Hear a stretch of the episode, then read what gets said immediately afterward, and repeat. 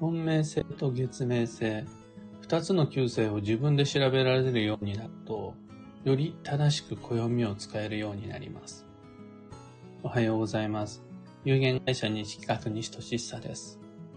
運をデザインする手帳、有機暦を群馬県富岡市にて制作しています。有機暦の発売は毎年9月9日。お得な先行予約限定セットの販売は5月5日から。そして、現在は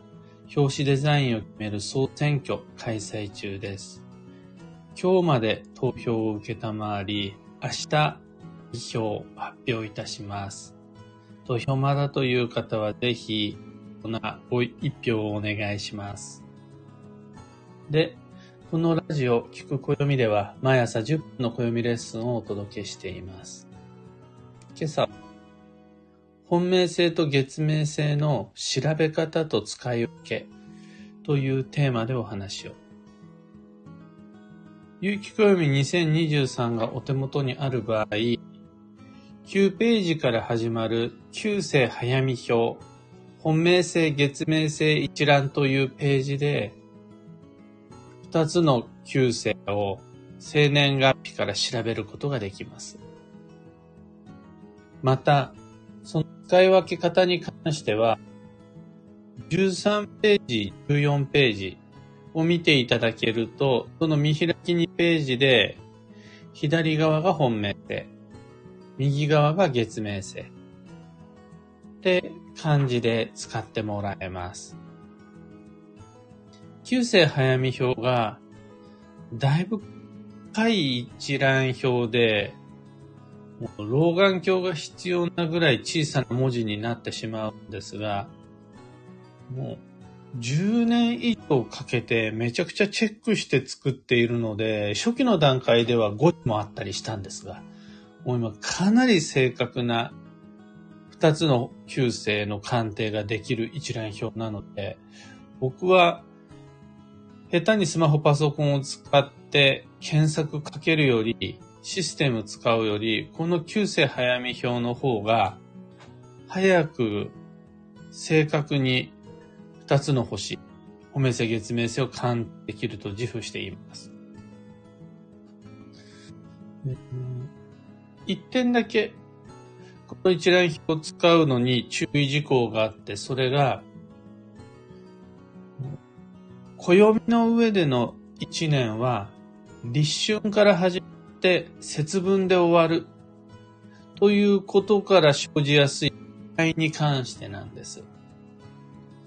僕でも時々頭の中がこんがらがってしまうことがあります。一年は、大晦日で終わることは絶対にないです。そして、1月1日の元日から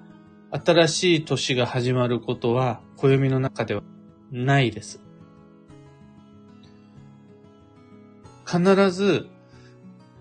だいたい2月3日か4日なんですが、豆まきをする節分で1年が終わって、そして同じように必ず翌日の立春から新しい年が始まります。これ別の言い方をすると、ま、別の言い方をするからどんどん分かりにくくなっていくんですが、1月1日から2月3日4日の節分までの間に生まれた人は、100%前の年の生まれです。ちなみに1月1日、1月2日生まれの人は、必ず12月生まれになるんですけど。ここら辺はもう、一覧表見てもらうしかないですね。その年の新しい始まりは、必ず2月4日か2月5日の立春になってるはずなんです。一覧表を見て。で、その年の終わりは、1月の、一番右側の表の1月で終わってて、1月の終わりは、2月の3日2月の4日になってるはずなんです。これがわかりにくい。で、お正月から2月の節分の間に生まれた、その表の一つ上の段を見ていただく。で、自分の生まれ年を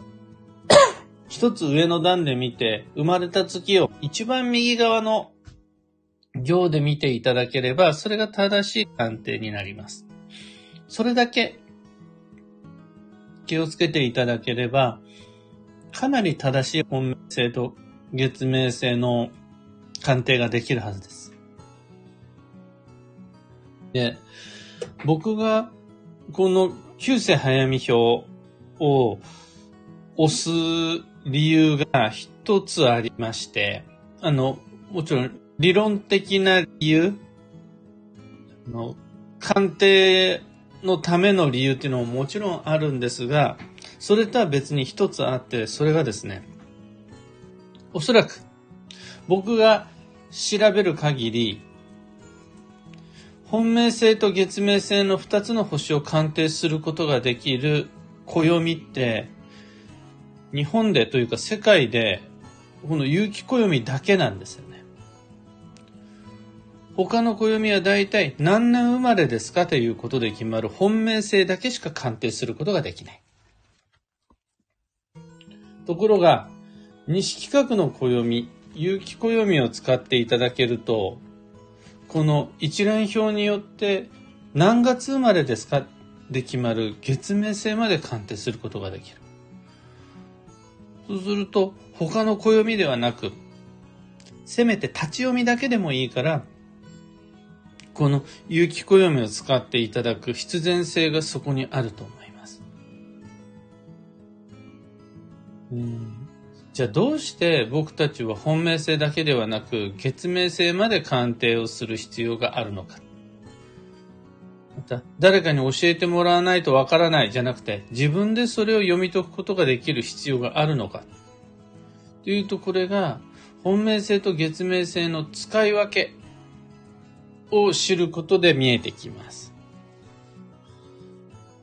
理由がですね、一つ目が、より、より正しく自分にアプローチする。自分らしさとは何か、自分の運とは何かを考えるときに、本命性だけではなく、月命性も知っていると、より深く自分にアクセスできるようになる。これ一つ目です。ちなみに、本命性でわかることは当人の潜在的な能力。一方、月面性でわかることは、その潜在的能力を引き出すための具体的な行動方法論の顕在化の手段です。だから本命性がわかると職業選択や、あとは生年月日からこの人の才能は何だろう、魅力は何だろうっていうのを推測するのに役に立つし、月明性が分かっていると私はどうしたらいいんだろう。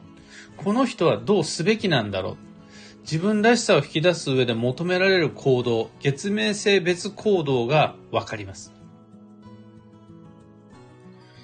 これ、別の言い方をすると、自分らしく生きるために求められる行動を知りたいなら、それ本命性じゃわかんないってことです。月面性を調べないと、月明性別の行動、人それぞれ異なる自分の能力を引き出す具体策がわかんないってことです。同じ一泊水星に生まれても、何月に生まれたかが違えば、自分らしさの引き出し方が違うよっていう話です。そうすると、がぜやっぱり何月生まれだっていうのを調べる必要が出てくるわけです。あともう一つだけあるのが、満18歳の誕生日を迎える前までの未成年の吉時期、強時期、吉方位、強方位、当人の運勢、これは月明星で調べます。この子と一緒に吉方位に行こうと思ったら、その子が何年生まれですかではなく、何月生まれかを調べないと、当人の正しい基地方位はわからないっていうことなんです。この子が良い時期に習い事を始められるように暦を使おうと思ったら、この子は一泊水星だからとか言ってますが、それは本命性ですか月面性ですか？うん。いい時期に習い事を始めさせてあげたいと思っているその当人、子供が、満18歳の誕生日を迎える前であるならば、月明星を調べる必要がありますよ。本命星はなんとなく生まれ年で分かったとしても、月明星に関しては、ちゃんと暦で一覧表を使わないと分かんないことが多いですよ。ぜひとも有機暦ご利用ください。っていう感じです。この本命星と月明星の調べ方、正しい鑑定方法が分かっていて、なおかつ、それぞれ異なる意味合いがあって使い分ける必要がある。ここを理解できていると、より正しく、暦を利用することができるようになるので、おすすめです。今朝のお話はそんなところです。ヒント見つけてもらえたら、配信終了後、いいねのボタンをお願いします。一つ告知にお付き合いください。12ヶ月の恋愛運デザイン2023に関して、こちら Facebook グループにて開催するオンライン講座です。Facebook アカウントを用意してもらって、さらに限定の Facebook グループへの申請をしてもらえると、6種類の動画を受講してもらえるようになります。6種類の動画とは、恋愛アンテナが鈍りまくった大人たちに必要な恋愛リハビリの方法とか、あとは、出会い方、出会えない原因、その対処方法とか、自分の恋愛運を上げるスケジュールを未来に組み込む方法とか、そんなやつです。そして、その一年を生きることで、自分の恋愛運が上がっていくような、そういう運デザインしてもらえると、僕たちにこそ、大人にこそ恋愛運って必要なので、そのための恋愛運デザイン2023というのがこちらの講座です。詳細とお申し込み方法は、放送内容欄にリンク貼り付けておきます。あと、その恋愛運デザイン以外にも、春の暦部体験入部であるとか、東京での月一鑑定会、それと今日が再投票最終日の表紙デザイン総選挙の窓口、投票窓口など、今お知らせしたいイベントの詳細リンクを放送内容欄にすべて貼り付けておきます。さて今日という一日は2023年4月4日火曜日。繁忙の3月も今日が最終日です。ついこの間始まったばっかりだと思ってたら、もうあっという間にお彼岸が終わって、さらに桜ももう散り始めて、卒業式も入学式も終わって子供たちは春休みで。で、もう今日が最終日です。まだ連絡できていない人がいるなら、今日までに伝えるべきことを伝えちゃうのが運が動くんでいいです。今日会えなくてもいいから、いつ会おうかの予定を一緒に話して決めるんでも全然いいぐらいです。まだ手をつけられていない課題があったとして、それ完成完了達成させられなくてもいいです。ただ、それに取り組み始めるのは今日がいいです。明日から始まる休息の4月を前にして、今できることがあるならば、一つ、もしくは二つ、そのやり残しを減らして基地です。明日から、休息の4月の明日から慌てたり無理したりしなくて済むように、あと一つの予定を今日、この最終日に加えてしまいましょう。幸運のレシピはアサリ。春といえばボンゴレ。酒蒸しにしてもいいし、パスタでもいいし、クラムチャウダーでもいいし、好きなスタイルで美味しくあさり楽しみましょう。今日のキーワードは休憩。一時手を止め、休む。その心はだらだらと惰性で頑張り続けるのは非効率です。うまくいかないし、失敗も増えます。飽きや疲れを感じ始めてしまうその前に気分転換の一時停止がいいです。早め早めに休憩を設けることで運の流れも整っていきます。以上、迷った時の目安としてご参考までに。ところで、聞く暦ではツイッターにてご意見ご質問募集中です。知りたい占いの知識や今回の配信へのご感想など、ハッシュタグ、聞く暦をつけてのツイートお待ちしています。それでは今日もできることをできるだけ、西企画西俊久でした。いってらっしゃい。小川智美さん、おはようございます。ゆうさん、おはようございます。はなさん、おはようございます。くれなさん、おはようございます。アルココさん、おはようございます。クーさん、おはようございます。今日のみんなの街の空は、だいぶ良い天気ですね。群馬県富岡市も明るく晴れています。ところで、今日聞いていただいたこの配信、その音声は途切れ途切れになっていないでしょうか電波が悪いのか、マイクの不調なのか、その配信環境に何か問題があるのか、最近音声が途切れていてすごく聞きづらい。特に最初の方はそれを感じます。今日はマイクの場所を変えて、あとは、の電波も Wi-Fi ではなくて直接の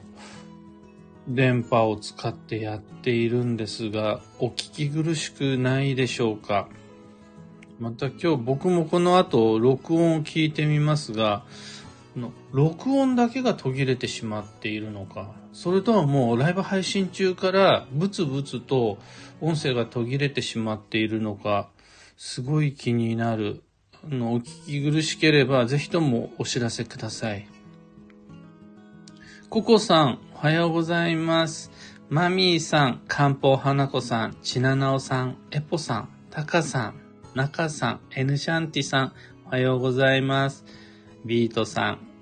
オペラさん、アルココさん、ありがとうございます。マイクさん、ロミさん、キーボードさん、おはようございます。小川智美さん、たまにプチプチ、そう、最初の方はあります。私のイヤホンが壊れてるのかと思っていました。僕のイヤホンの問題かとも思いました。が、そ、な、あのー、終盤でもプチプチこ途切れることはあるんですよね。そ、な、なんだろう。あの、間違いなく電波はここに 4G って書いてありますし、アンテナもしっかりと4本立っているんですが、なんだろう。近々あれですね。えっ、ー、と、録音でも試してみようと思います。ライブ、そうするとライブより録音の方が音声が綺麗ならそっちの方がいいかなともちょっと思い始めました。うん漢方花子さん、一瞬プツプツと雑音が入ることがありましたが、それほど問題になることはないです。ありがとうございます。のちゃんと意味は通じるにしても、こう、気になり始めちゃうと、うんってなるんですよね。せっかく配信してんのにな、頑張ってって思うので、まあ、もうちょっと電波の状況を見つつ、もう少し工夫を続けていきたいと思います。エポーさん、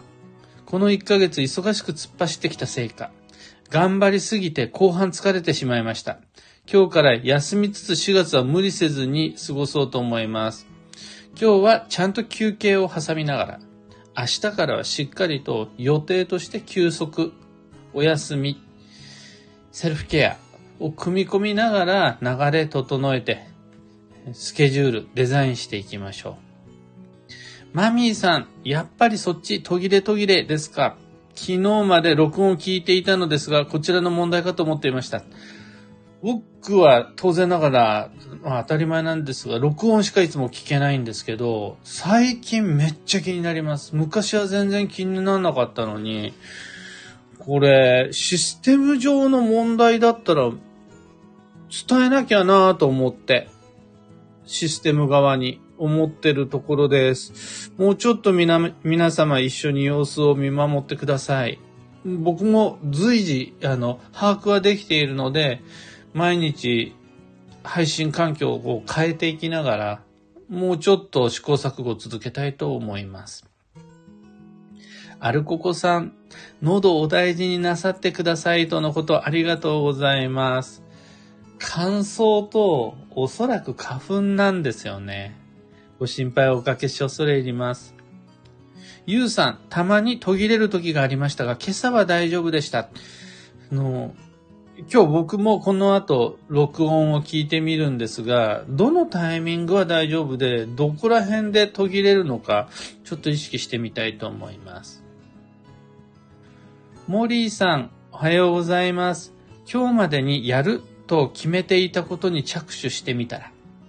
早々にまだ必要ないと気づいた朝、出したい手紙の投函をお願いした朝、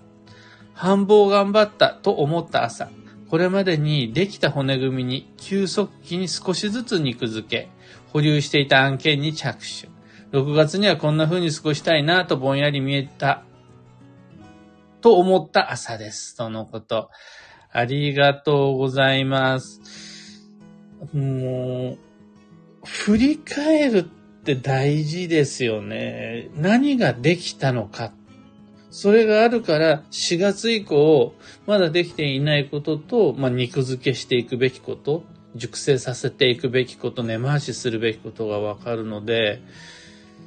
その、何できたかの振り返りめっちゃいいですね。で、一方、あの、これから先を見据えて優先順位をつけた結果、いつかはやる必要があるけど、今、今日、最終日に焦ってやる必要があるかことかどうかっていうジャッジもめちゃくちゃ大事ですよね。やっぱり僕たちやりたいことも大人としてやるべきことも目白押しじゃないですか。何にもしないで暮らせる日って一つもなくて全部やんなくちゃならないことばっかり。でも優先順位を考えた時にこれはまだだって思えることを見つけられると別のこっちを今日の予定にぶち込んでいくことができるから、より良い運のデザインになると思います。漢方花子さん、自分のスマホの電波も悪いです。昨日はフレッツ光のニュースもあったし、実は暦的にそういう流れが起きやすい時期とかあるのでしょうか土曜だったらそれわかるんですよね。土曜は、の精密機器類もやっぱり季節の変わり目にちょっと精度悪くなるし、自分だけじゃない、周りもバタバタするから公共交通機関の乱れとか、あとはもちろん電波の、いつだったか au のこともあったりしましたよね。そういうのは考えられるんですが、今は謎。まあ、あえて言うならば、コミュニケーション、つながり、縁の年2023において、みんなとのこのコミュニケーションのことが何かしら良くも悪くも注目が集まるという意味で、なんだこの電波はってなるのは今年っぽいです。それただ電波というよりはコミュニケーション手段に注目が集まるという感じですね。モリーさん、私も配信する側の時に先生と同じ現象が起きています。録音だと平気なんだ。なるほど。私のスマホの異常かと思っていましたが、システムの問題かもしれませんね。あのね、そうなってくると、Wi-Fi を利用していた時って、やっぱ無線で飛ばしているものはある程度問題があるものの、これ今、スマートフォンの電波を使ってやっているので、他ではこういうことないから、もしかしたらシステム側なのかも、ちょっと見えてきました。ありがとうございます。配信する側のご意見、ありがたいです。まあでもこれももしかしたら、今日の僕にとっての最終日繁忙の課題なんかもしれないですね。一回スタンド FM さんに配信時に音声が途切れてしまいますという連絡、クレームじゃなくて報告として、ちょっとこの後、頑張って出してみます。というわけで、今日もマイペースに運をデザインして参りましょう。反復になりますが、とにかくがむしゃまらに惰性で前前って行くんじゃなくて、ああって飽きちゃう前に、うわーってもう疲れちゃう前に一時停止しながら、今日を充実させていきましょう。僕も行ってまいります。